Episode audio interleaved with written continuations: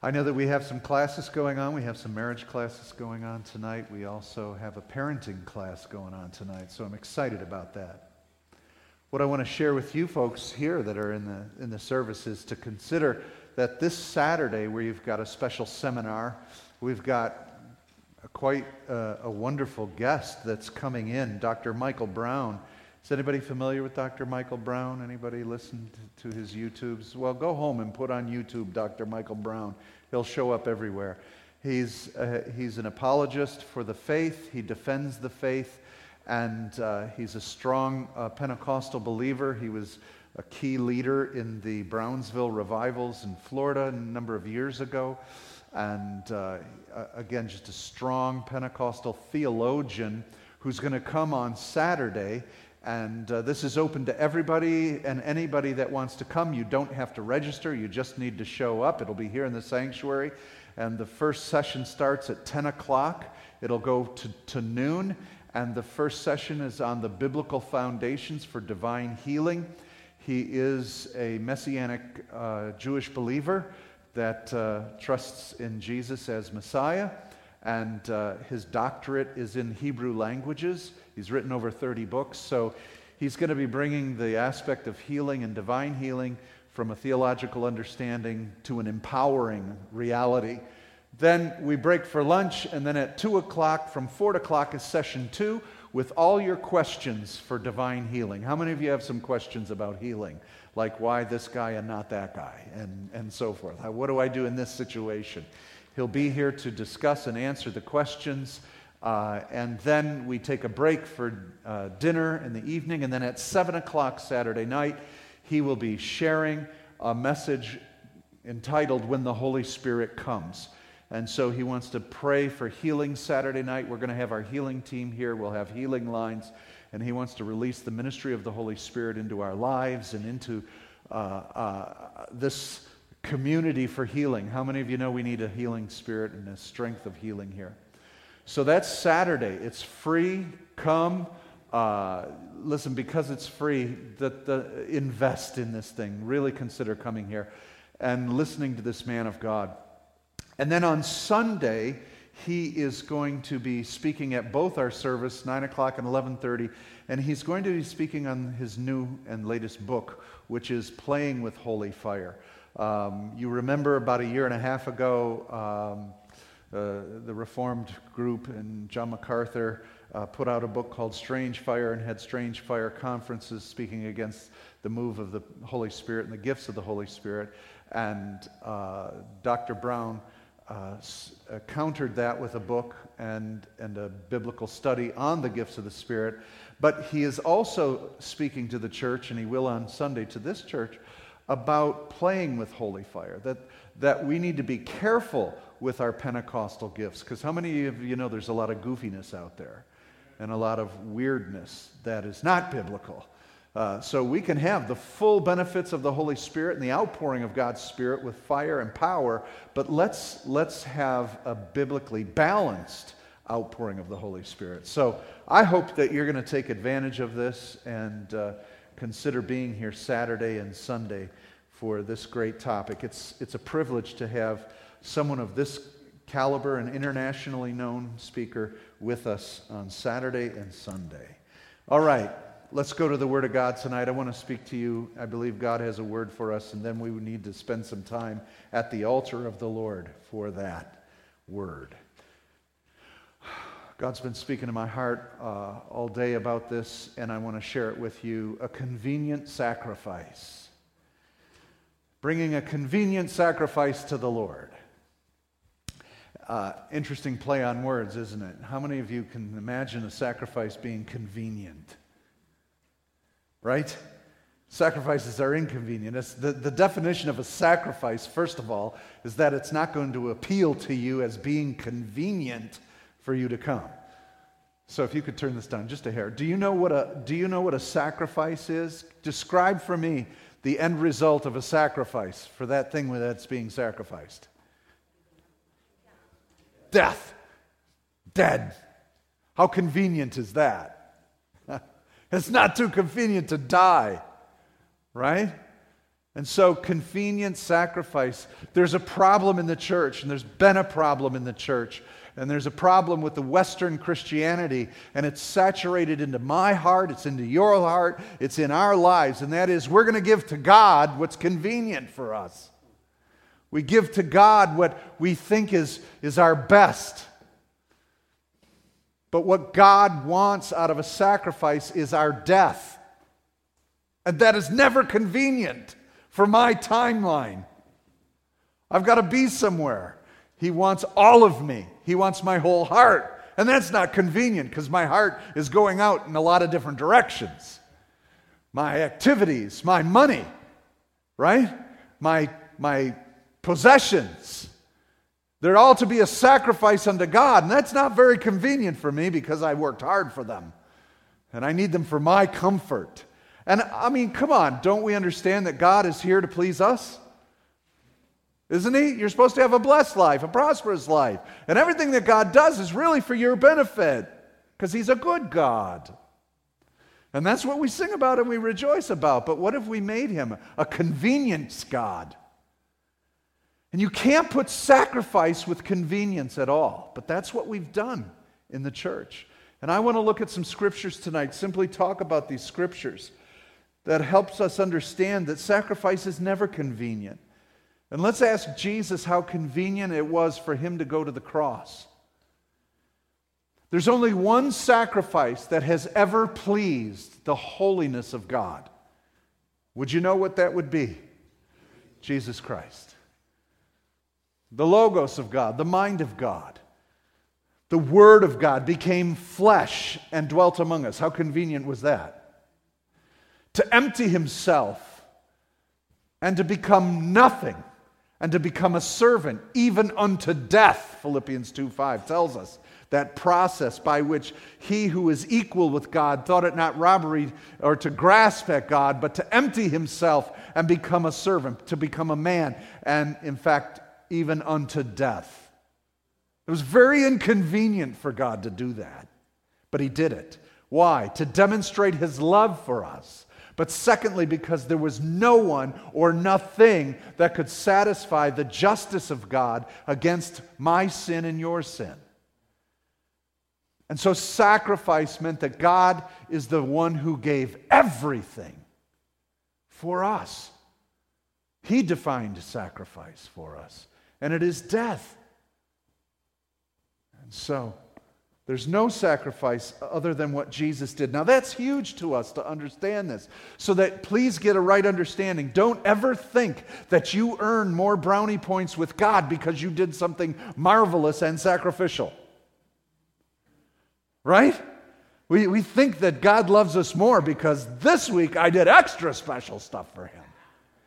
He loves you to perfection right now. He loves you perfectly right now. Whether you have sinned or whether you've done righteousness, He loves you perfectly, not because of your ability or because of your devotion, but because of the sacrifice of Jesus Christ on the cross for you. Thank God for that. Amen. That's grace, that's a gift of God. Thank God. That's why we should, every chance we get to worship, it should be just worship. Thank you, God, for what you did.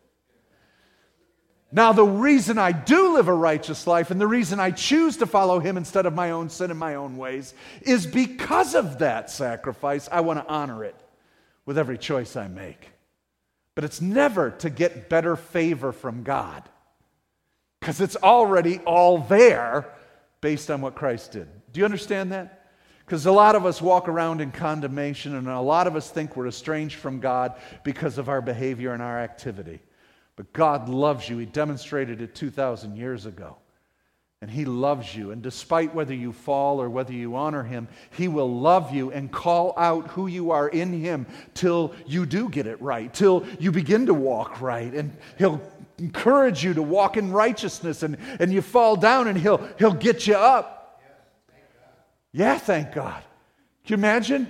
None of you would be here if your parents threw you away because you failed. right? I mean, could you imagine that with little kids? Kid's two years old. He fell down. He can't walk. Get rid of him. I want another one. Stupid kid. He spilled his milk.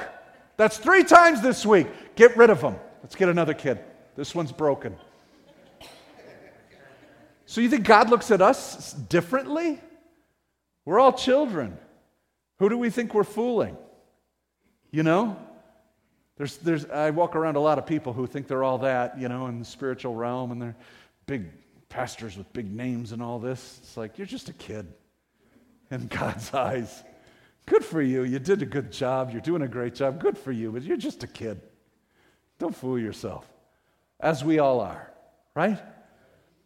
So it's, so it's His sacrifice that we rejoice in. But He does ask us for our whole lives. Because of that sacrifice, He says, I want all of you. It cost me everything. And I want a devotion from you that means you're all in. Amen? Not half hearted, not partially, not a convenient sacrifice. Hey, it's hard to get up on Sunday morning. I've worked hard all week. God, I am really doing you a favor here.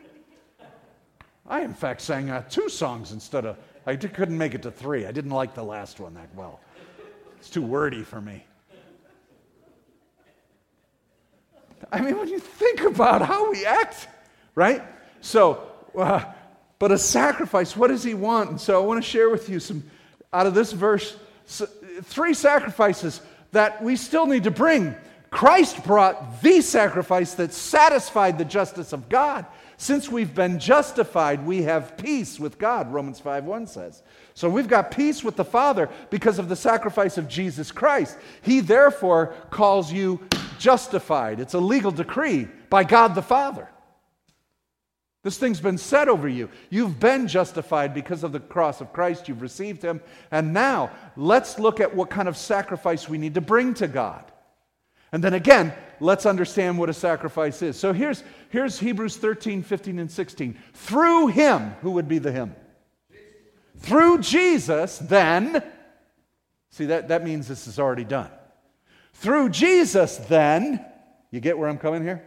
Right? Through the cross, through his sacrifice, that thing's established. That's what justifies you. That's the one and only sacrifice that satisfied the justice of God. It pleased God to crush him, it pleased God to have him. Uh, beaten and bruised on a cross isaiah 53:10 says through him then let us continually oh how often is that i don't want to get ahead of ourselves let us offer continually up a what? Sacrifice of praise. Okay, so this is a what? Sacrifice. So, what kind of investment are we looking at? With a sacrifice. So, what he's saying is because of what Jesus did at your convenience and when you feel like it, offer God some praise. Am I reading this correctly? Is that the, would that be the right? No, continually. But what about when I'm not feeling it? You know, I'm just not feeling it today. He hasn't really stirred me. It's gray outside. Don't you hate February? Where are we? We're in March. Don't you hate March in Michigan? Who can tell? It's too dark. You don't know. February, March, it's the same thing. It's gray, gray. So I'm not feeling praise today. Amen. Continually offer. Offer. Continually offer. Sometimes we read scripture way too fast. Continually offer a what? Sacrifice of praise. So this means whether you feel like it or not, it is a sacrifice. It is all in. Do you know there were three main sacrifices daily that the Jews followed? The nine o'clock, right? The three o'clock and the evening sacrifices. And they offered them before the Lord. And, and they, they knew that they had to offer them before God to please God. Well, his sacrifice is, is, is, an eternal sacrifice. Christ's blood is continual. So if his blood's continual, my rejoicing should be continual if his blood always cleanses sin, if he is always cleansing and forgiving, if he is ever living to make intercession, if he's always praying for me, always interceding for me, then my gratitude should be always offering thanks for what he's done. A sacrifice to praise. And I love this because Paul, or whoever the writer of Hebrews is, says this. He gives you a diagram of it the fruit of your lips, in case you didn't get it. Fruit of your lips. That's a, that's a cool saying, isn't it? Fruit is the byproduct of something, right? What's the fruit of an orange tree? Ah, you people are good. It is the glory of the tree. It's what its purpose is, it's what its identity is. So, what would be the fruit of your lips? Right. But bring it down even simpler. What is the definition of a, you said praise, right? So it's audible words. Fruit of our lips, this is how we talk. It's what's coming out. Yeah. Right? Am I right? It begins in the heart. Out of the abundance of the heart, the mouth speaks. All right. But how many of us, now you're going to get annoyed at this, but I press this hard. How many of us simply communicate and worship God by the fruit of our thoughts? Right? We do that, don't we? But I'm telling you, that's not enough. And that is not biblical enough. God wants a sacrifice which you have to perform sacrifices correctly to a holy God. And what is the prescription for a holy sacrifice of praise? Audible fruit of the lips, audible praise to God. That is what's acceptable. So, brothers and sisters, we need to speak. You speak when you give your opinion. You speak when you drive. You speak when you're singing the songs. You speak in the shower. You speak to other people. God says, Speak to me. Speak to me. Don't give me a passing thought. There needs to be a sacrifice here. That means it has to be executed. And the execution means you put thought into it, your heart is abundant, and you speak the sacrifice of praise. So that's a key sacrifice that we are to ever uh, release. Now, I find it interesting that the power of Pentecost and the release of the Holy Spirit on the day of Pentecost had everything to do with what? Tongues, that's an Old English word for languages, which is the fruit of the lips. Isn't it interesting that when the Holy Spirit came to fill man for the first time in world history, because our sin kept the Spirit out of us, couldn't indwell us, but now since we put faith in the blood of Jesus, cleanses us from sin, now the Spirit of holiness can dwell in us. When He came in us, the first sacrifice offered was what? Praise. Does this make sense to you? In the 20th century, the thing that set the church apart for all other ages is an outpouring of the Holy Spirit. It began at the Welsh revivals, it moved over into California, into the uh, Azusa Street revivals, it moved into Chicago, it moved into Kansas, it moved across the United States. It's now still on fire across the world. And what is the key component for this revival of the move of God? Praise you want to be baptized in the Holy Spirit to such a fullness to where you begin to move past beyond your human speech and begin to pray in the Holy Spirit, it begins with praise. Because out of the abundance of the heart, the mouth speaks. So, this is a sacrifice that is inconvenient, but is necessary. But when you begin to understand its beauty and its power, it's no longer inconvenient. It's a joy to offer to God. Hallelujah. Amen. And we praise Him and we praise Him. How many of you have ever been in a situation where it is a little inconvenient, but the Spirit just demands praise?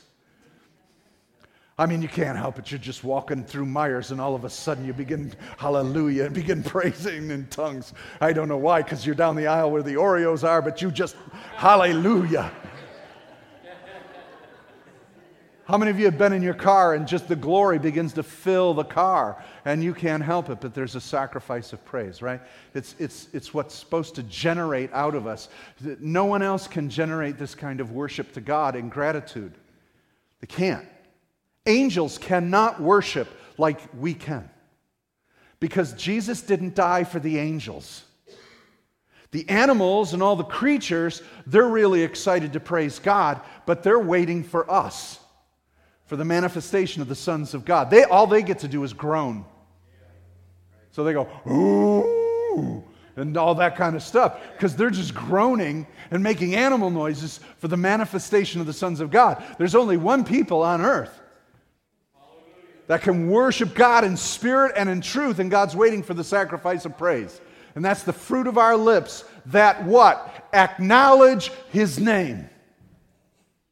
That's what it says on the day of Pentecost they did. It said that they went out and spoke in all the languages of the, of the people of that city and all the regions who came back to Jerusalem for the feast. All those different languages were represented there. And it says that all of them were ascribing glory to God and his wondrous works.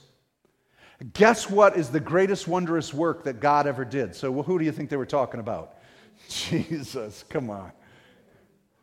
Now, that's one of them. So then he goes on and he says, Do not de- neglect to do good and to share what you have, for such sacrifices are pleasing to God. So in this verse, he lists three sacrifices that are continually supposed to be pouring out of us.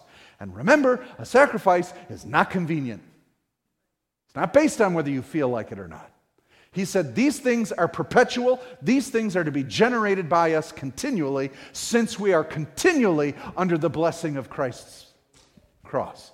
All right, so we already talked about sacrifice of praise. The second thing we're not to neglect is doing what? Good. Give me some examples of doing good. What's doing good? Sharing? Sharing what?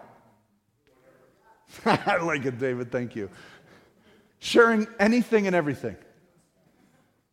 What else? Loving your neighbor. Good. Helping old people. Help someone across traffic. What else?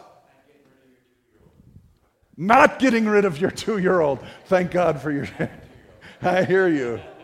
They do get better until they're 15. What else? Tithing. Hey, why not? Good job. Doing good. What's, what's so good about tithing? All right. What if you don't tithe? Does he curse you? Okay, just want to check. See if we got our doctrine correct. Doing good, though. Yes, so we can build the church and expand the kingdom, right? What else is doing good? Showing grace. Say what else? Spreading the word. Encouraging people. Praying for others helping the sick, giving to the poor. This is really simple to figure out what's good. That which benefits another. Right? What, what is, I thought we're not supposed to earn our points from God by doing good works. I, we don't go to heaven because of our good works, do we? So why should we do good works? Thankfulness, gratefulness, and it's a sacrifice He requires not to get you to heaven or not to earn any more of His love, but because you're so loved and because you're going to heaven and because you're identified and have Jesus shaped in you, you're being Him. So this is a sacrifice. How many of you have found that doing good sometimes is a sacrifice? Because sometimes I really don't want to. Does anybody else?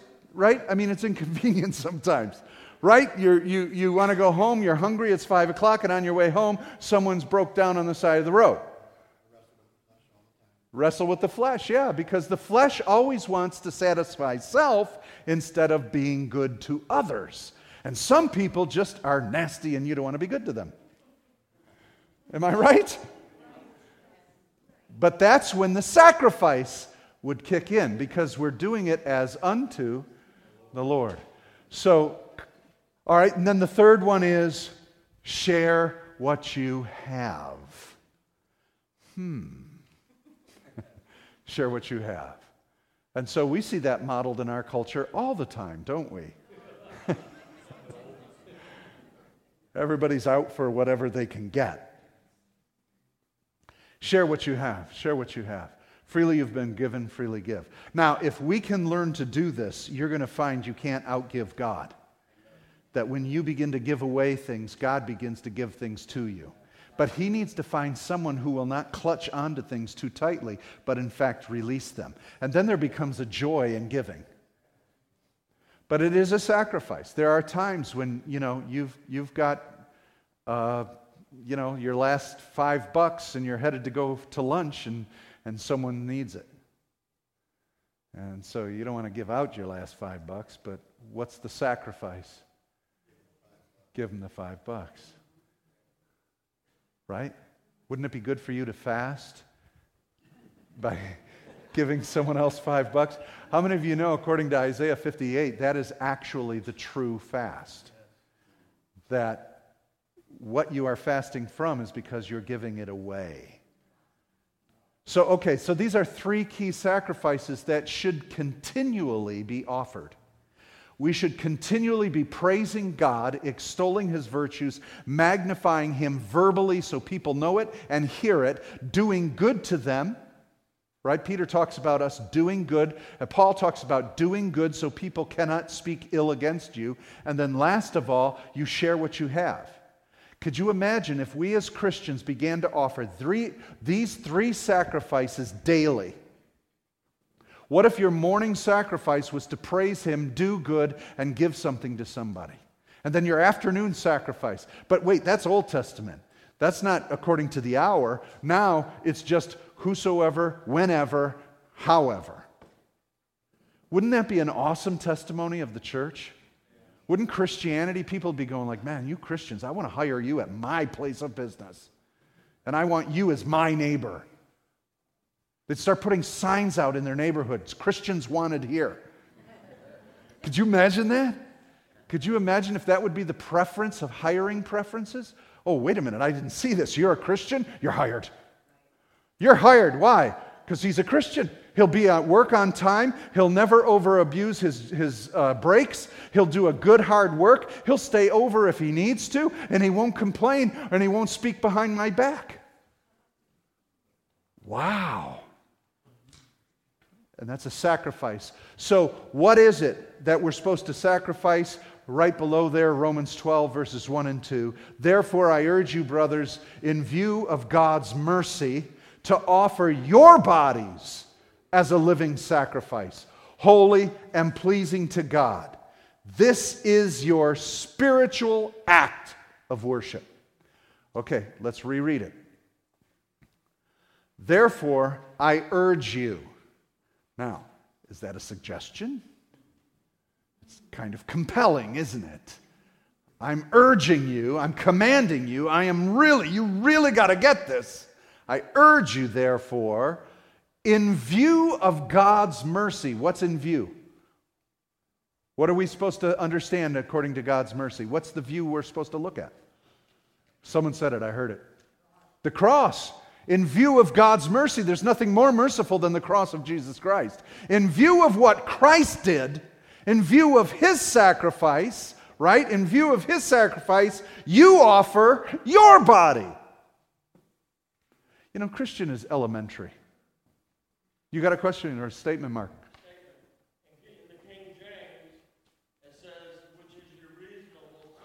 I'm getting there. You're ahead of me, brother. Good man. Okay? So it says, this is your, um, he says, wait, back up, back up, back up, back up, back up, back up, back up. Where are we? To offer your bodies in view of Christ offering his body, you offer your body. Christianity is really, really simple. Jesus did it, you do it. Why do we compl- we make this so complicated? Right? If Jesus offered his life, what does he expect you to offer? Yeah, and nothing less. This is a sacrifice of your life. He says, You offer your. In view of what Jesus offered, you offer it. And He put His Spirit in you so that you would offer it. He could empower you to die to self because you have resurrection life in Him. So you offer your lives, but here we go, offer your bodies. I think that's interesting. He qualifies it. He doesn't say offer your life. What's the difference between you offering your life or you offering your body?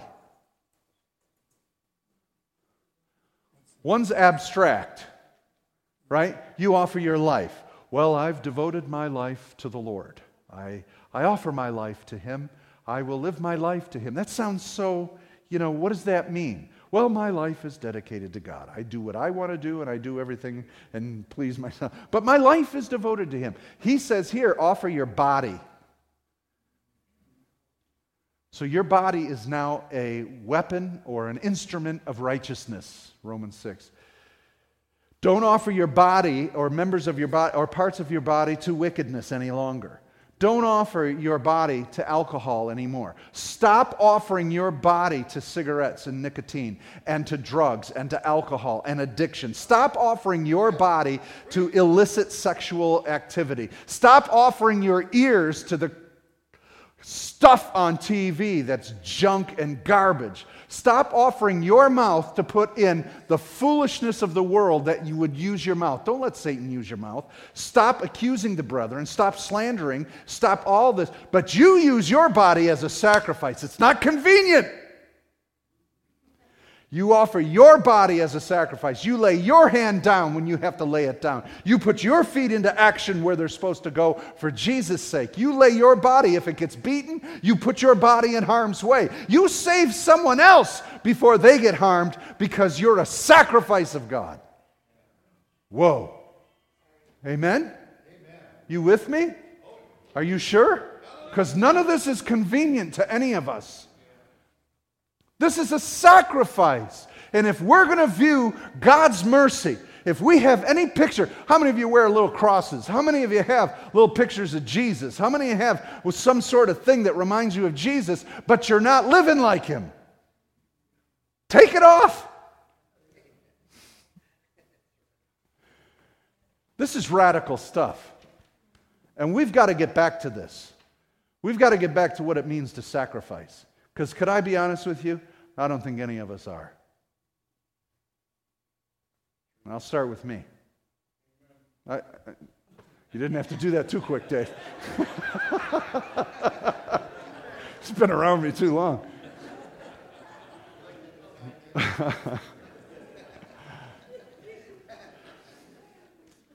Come on.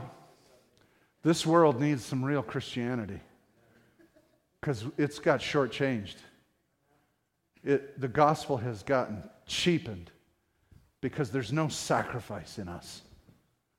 Right?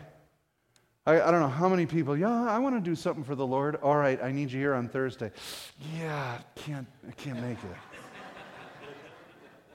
really can't do it. Holy Spirit uh, speaks to you. Go minister to that guy over there in the corner at work. You know his, he's in the middle of a divorce. He's distraught. Look at, he hasn't slept in three nights. Go talk to him. Yeah, you sure? I got to pray if God really wants me to talk to him. Right? How many of you do? I'm going to put a fleece out. So if I get money back on my taxes, then I'm going to go talk to the guy because that's my fleece. I mean, really, you know what I mean? I mean, I'm just being silly, but so let's move on here. Let's look at what the quality of these sacrifices are. And, and that's why this is not being preached too much in a lot of churches, and it's not very popular on TV evangelism because nobody's going to tune in, tune in and go, oh, I've got to give more. Except if they want a bigger blessing, then they'll give another thousand, and then so they'll to get 10,000 back according to Scripture.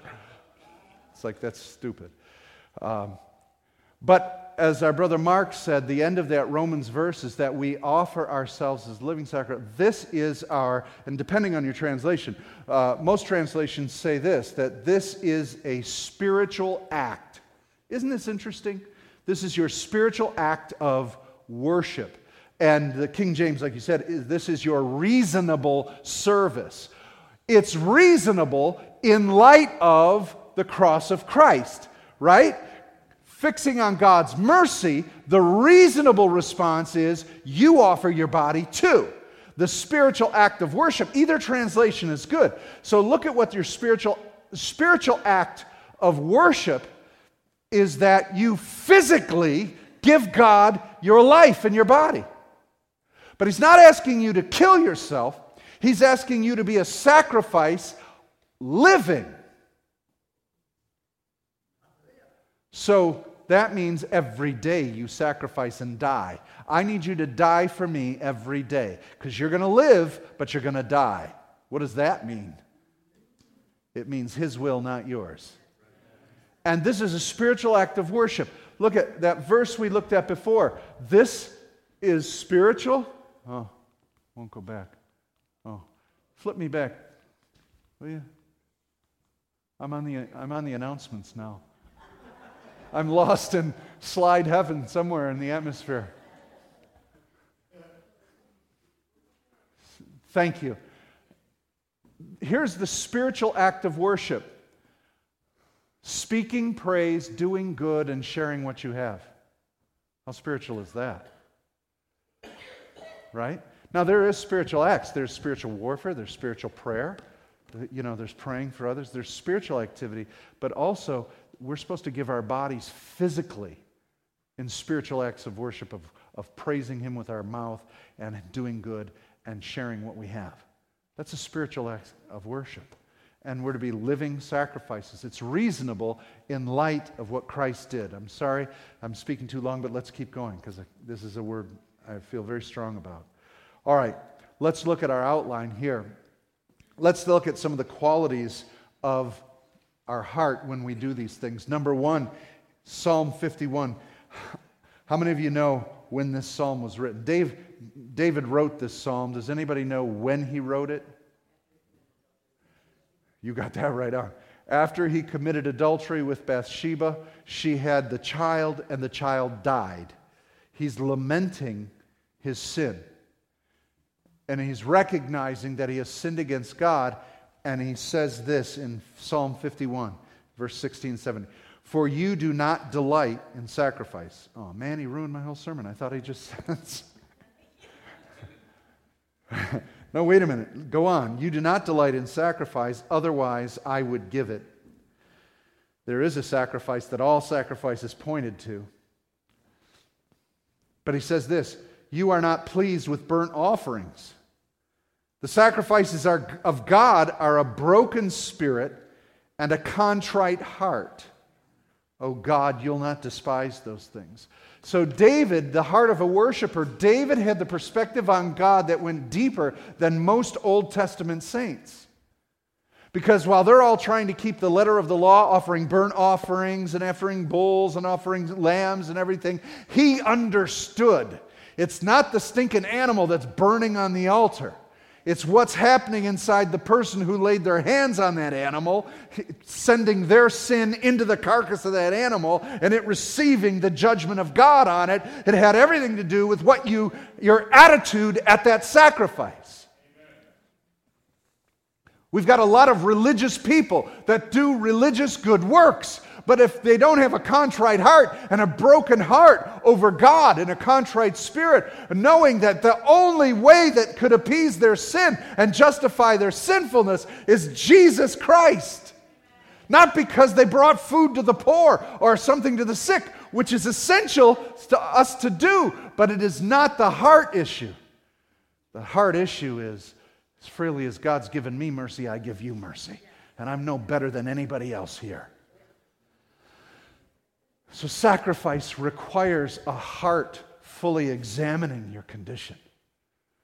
That's why it's perpetual. That's why we're always praising Him. We're always praising Him. We go on. The next one is how about this? Time and preparation. Listen to this. This is interesting. Offering the first fruits to God and offering the fruit trees. When you come into the land and plant any kind of tree for food, then you shall regard its fruit as forbidden. Three years it shall be forbidden to you. It must not be eaten. And in the fourth year, all its fruit shall be holy, an offering of praise to the Lord. But in the fifth year, you may eat of its fruit to increase its yield for you. I'm the Lord your God.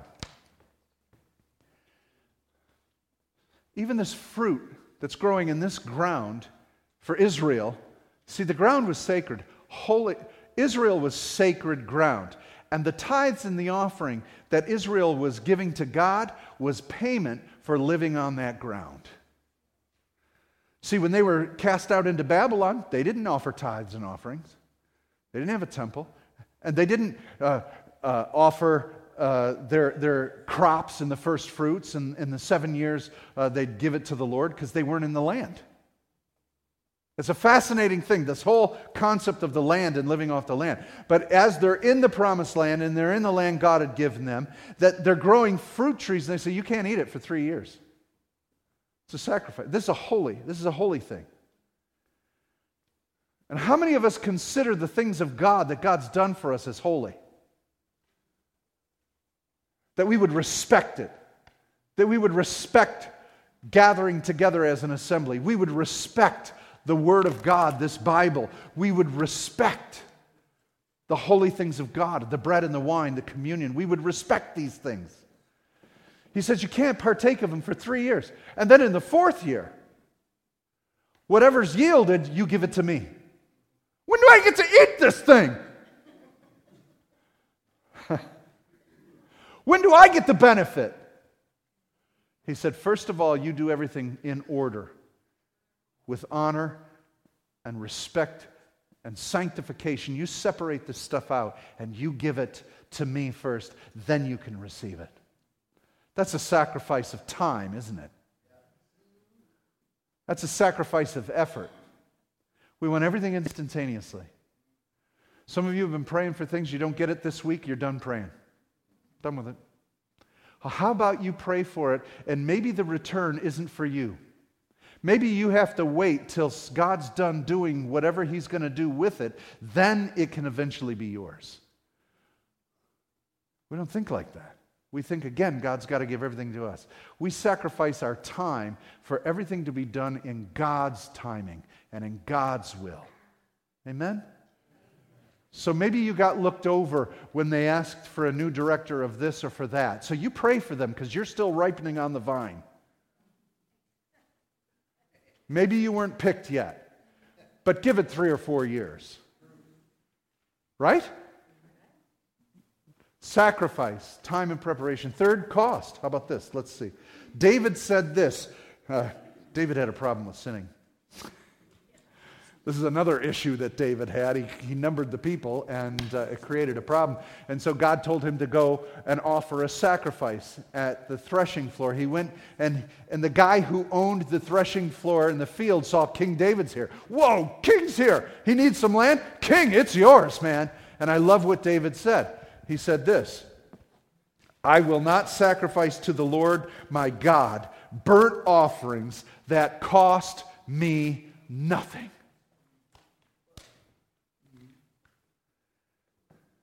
Said, No, this is, this is a sacrifice. It's supposed to cost you everything. That's why he would say when they offered the sacrifice of the lamb, don't give me no stinking lamb that's got lame legs and broken and it's bruised and you're not going to eat it because it's foul. I want the best. I want the best your flock can offer given to me. And, and, and David said, I'm not going to offer something to God. Don't, let's not give God a half-hearted worship. Hallelujah, hallelujah. There's four lights on each one of these chandeliers. hallelujah. Someone had garlic tonight for dinner. Hallelujah. You know what I mean? Where, where's the where's the contrite heart? Where's the brokenness? Where's the this or that? Or even at, at, at work, you know, or what, whatever we're doing. Man, it's got to cost us. And again, this is the sacrifice. This is not modern Christianity. This is not convenient. You know, we're shortening down our worship services. We're shortening down the word that's being spoken need to get in and out. You know, a couple, there are some churches whose slogans are, we'll get you out before the game starts. You know, so I mean, I, I don't know. I guess there's value in that. I, I, I, if you got money on the game. I don't know. You know, there's different reasons people gather, but all I, all I know is this. In this house, I want to produce a sacrifice that's been yielded unto God over the years on a vine that is finally valuable enough to offer to God. And it cost you everything. And it cost me everything. Some of you understand what I'm talking about because you've been to hell and back, and coming to Jesus cost you everything. You lost your family, you lost your car, you lost your money, but you're here to serve God. And you know what it means to serve God. It cost you everything. Some of you, it cost you relationships, but you're going to serve God. Now, that's a sacrifice. And I close with this it's your possessions. Exodus 13, 1 and 2. Sanctify to me all the firstborn, all the firstborn, whatever opens the womb among the children of Israel, both man and animal, it's mine. It's the firstborn. It's your, it, it, it's your hope. It's your future. You got to understand the culture back then. When you had a kid, you didn't know if this kid was going to survive. And that kid is your social security. There's no government aid.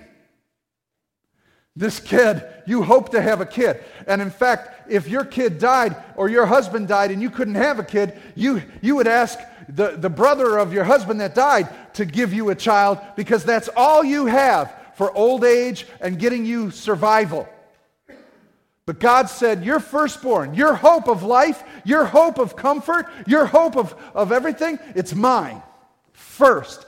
I'm first. Your first animal that you produced, here it is, the cow. You finally got a good cow. Here it is. It's mine. You give it to me first. Everything you own belongs to me first. That tithe, that 10%, whatever you get in your paycheck, whatever you give, it's mine. If you would set your economy up to God first, then everything else will make sense. It'll honor God. And it's not convenient when the bills come, and it's not convenient any other time, but it's a sacrifice. And so, none of this this rides in the face of what's popular right now. But this is true Christianity. And I'll tell you, there's only one place to look to get the strength to do that.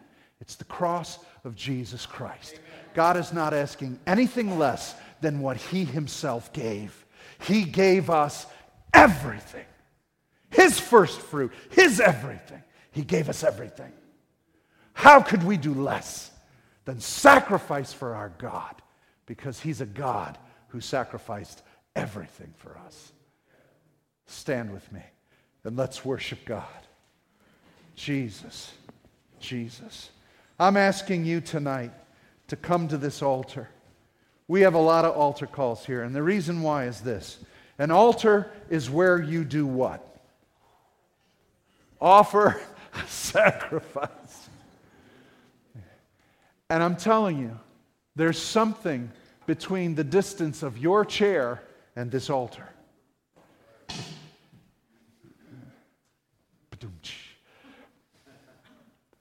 The reason is because it's inconvenient for you to get out of that chair and come kneel down here. But it's an act of faith. And I'm asking you tonight, while we're worshiping, we've got 15 more minutes, let's worship. I'm asking you to lay your life down and offer to God a sacrifice, whether praise or something good.